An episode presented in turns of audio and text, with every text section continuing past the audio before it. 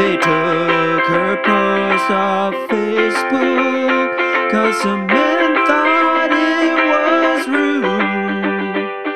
But she's still got a thing or two to say to all those shitty dudes here on the garbage hour. Don't take it personally as we smash the patriarchy. Here on the garbage, here on the garbage, here on the garbage hour. Did you all hear that? It was a theme song. Wow. The Garbage Hour is brought to you by Doritos for ladies, now with 30% less flavoring. Doritos, we sure misread this cultural moment. Into the garbage. You know, after I upload an episode on Tuesday, I already start racking my brain. What is next week's episode going to be about? Is there something else to rant about? And I worry I've run out of ideas. But then I realize the adage that built this podcast in the first place men are garbage, and it's only a matter of time before they start breeding more garbage. This week, it was the chief garbage man and his garbage goons. Yes, of course, Donald Trump and his administration. For a little bit of backstory, Rob Porter, who was the White House staff secretary for over a year, stepped down last week after domestic abuse allegations by both of his ex wives, as well as an ex girlfriend, came out. He stepped down on February 7th in the evening, even after John Kelly and Sarah Huckabee Sanders released statements the day prior that read, for Kelly, Rob Porter is a man of true integrity and honor, and I can't say enough good things about him. He is a friend, a confidant, and a trusted professional. I am proud to serve alongside him. And from Sanders, I've worked with Rob Porter nearly every day for the last year, and the person I know is someone of the highest integrity and exemplary character. John Kelly, the White House chief of staff and a total moderating force on the president, knew about these allegations since fall of 2017 and didn't do a goddamn thing about it. And let this man stay in office with his temporary security clearance in the interim. It's an office where every important piece of paper comes across his desk, and he didn't even have full security clearance as the FBI investigated this. Ugh. And Saturday morning, Donald Trump tweeted from his ivory throne People's lives are being shattered. Oh my god, I'm not going to do an impression. I'm sorry. People's lives are being shattered and destroyed by a mere allegation. Some are true and some are false. Some are old and some are new. There is no recovery for someone falsely accused. Life and career are gone. Is there no such thing as due process? Okay, so let's pick that apart. The asshole in me wants to point out that he used the plural and not the possessive of peoples, but that's not the biggest glaring error here. He is calling photographic evidence and corroboration by three separate women of abusive behavior mere allegation. That's not mere allegation. That's a pretty good mountain of evidence. Then, quote, some are true and some are false, some are old and some are new. What, are you testing out your poetry ideas? Jesus Christ. And then there is no recovery for someone falsely accused. Life and career are gone. Okay, so let's step into the world of Donald Trump's brain for a second. Ah! Oh my god, that was the worst place I've ever been. Oh my god. In Donald Trump's mind, the 19, count them 19 women who came forward to accuse him of harassment and assault falsely accused him. If these oh so falsely accused men have their lives and careers destroyed, then why, pray tell, does Donald Trump think that he is the president of the United fucking States? So already his argument that these allegations ruin men's lives falls apart. Unless he believes that becoming president ruined his life, which, to be perfectly honest, he probably does. Anyway, his life and career are, by the standard of most people, doing pretty great despite what he sees as false allegations. And just to be clear, they're not false because he talked about how he got away with it on tape. Oh my god. Can't fucking believe this guy's fucking president. Mm. And as far as due process goes, Mr. President, which one of the Foxy friends did you learn that term from? For those of you who didn't take Intro to Political Science four years ago and don't vaguely remember what due process is, it is the idea from the old Constitution that basically the process of, in this case, legal proceedings, follows the established norms and rules. It's a way of preventing arbitrary seizure of life, liberty, or property. What up, John Locke? It's a fair trial and innocent until proven guilty and preservation of rights, and you have the right to remain silent and all that jazz. Donald Trump is the king of due process. Mr. Central Park 5 lock her up birther movement McGee.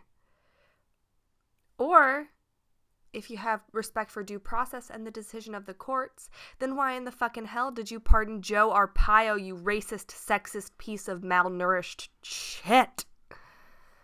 Or more likely, you think that due process should be reserved for people who look like you.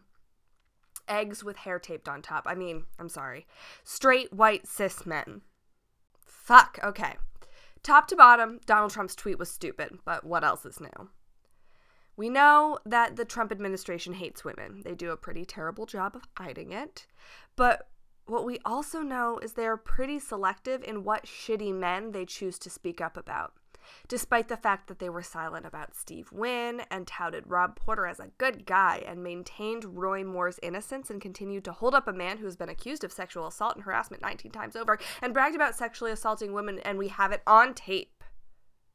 They were hell bent on the destruction of Al Franken. They demanded over and over again that the DNC return their money to Harvey Weinstein, which is bananas that they want an organization to give back millions of dollars to a sexual predator. They want to pay Harvey Weinstein. If they cared about women, they would have asked the DNC to donate money to RAINN or battered women's shelters. They called on Hillary Clinton to take responsibility for both Harvey Weinstein's actions and Bill Clinton's actions. And yes, we can be pissed at Hillary for knowing one of her campaign aides had been accused of harassment and not done anything about it. But I choose to be more pissed about this administration that is so selective in their outrage about sexual assault and harassment. Also, Hillary's not president. It's been a pretty big theme of the past year that Hillary's not president. So, maybe we should hold the president to the same standard that we hold to the loser of the election. Just a thought. This cultural moment is so important. Many men are finally facing consequences for their actions after decades of deplorable behavior, and yet, and yet, the pussy grabber in chief still remains largely untouched.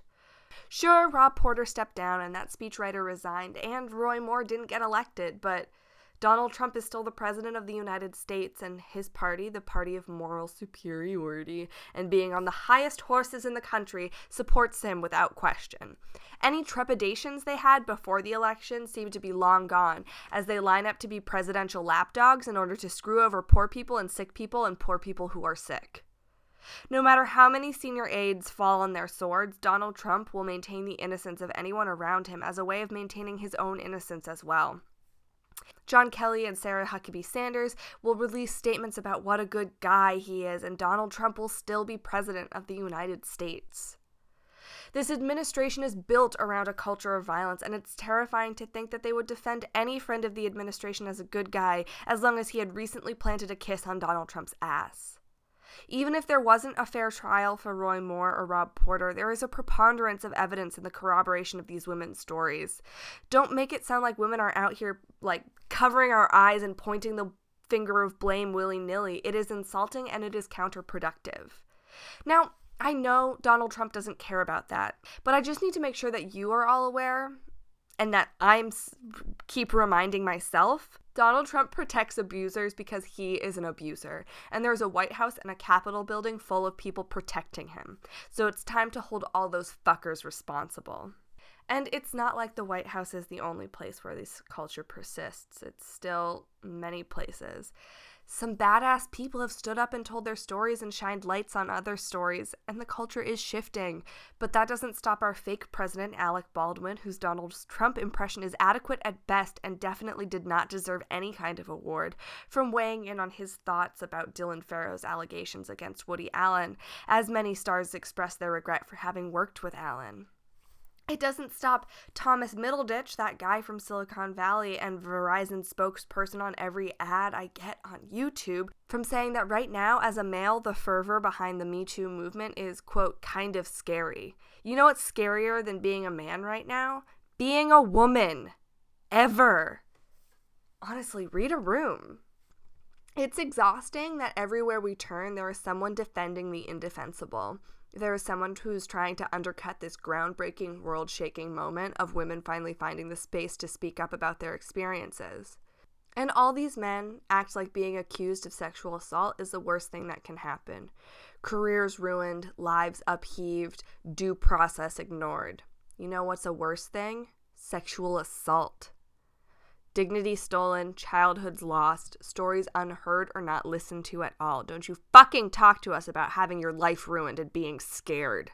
We are living in a huge cultural moment for our stories, but let's not forget that the culture that we live in is still man made. It's still a patriarchal society, and men, you have the world, so just let us have our voices. No matter how major this movement seems to you or how worried you are that we've hurt Woody Allen's feelings, it is so much more important to remember that we aren't trying to destroy men's lives. We're trying to save our own. We are terrified because there's a big white house full of white men that proves that all men still don't face consequences for their actions. And even if you know plenty of good guys, there are plenty of bad guys, and some of them made it to Congress, to the White House, and that should scare all of you so called good guys more than the hashtag MeToo movement. This week's episode of The Garbage Hour is brought to you by ibuprofen. I hurt my back. And now for our weekly segment, Sifting Through the Trash, in which I find something in my trash can more qualified to be president than Donald J. Trump. This week,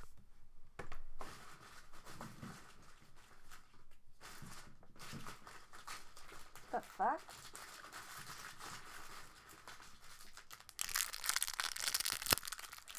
Ooh, a nose strip I use to pull impurities out of my skin.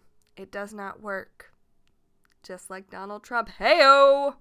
It wasn't a good joke, but I'll take it. And now for our newest segment. Well, what the fuck am I supposed to do, Meghan? Where I answer that very question. You could donate your time and money to organizations like RAINN, which stands for Rape, Abuse, and Incest National Network, an anti sexual assault organization that is also home to the sexual assault telephone hotline. The phone number is 1 800 656 HOPE.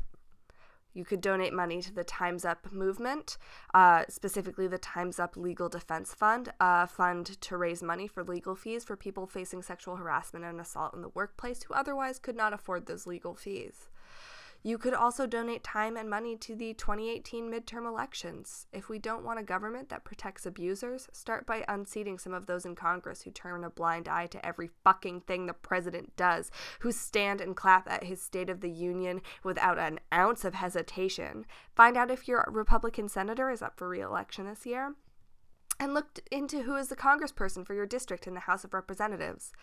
I believe more than 100 seats in the House have been uh, flagged as vulnerable, and that means that we could make a big dent in the Republican majority, and we could flip the Senate this year.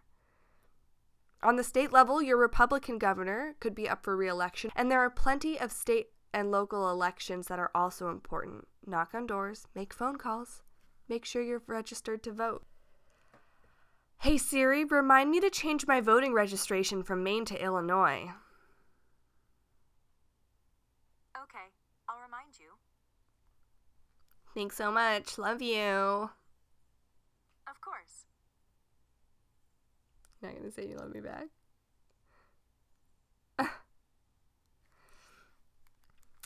and the easiest thing you can do is listen to women, believe women, trust women. Bye. JK, I have more to say. That's not the end. If you like this podcast, give me a like and a follow on SoundCloud or just give me a high five the next time you see me. This week, you may have noticed we have a new theme song! Theme music! How exciting! And it was written and performed by Sean McGuire, who is also my brother. This may not have been an hour, but it was garbage. Bye. Bye.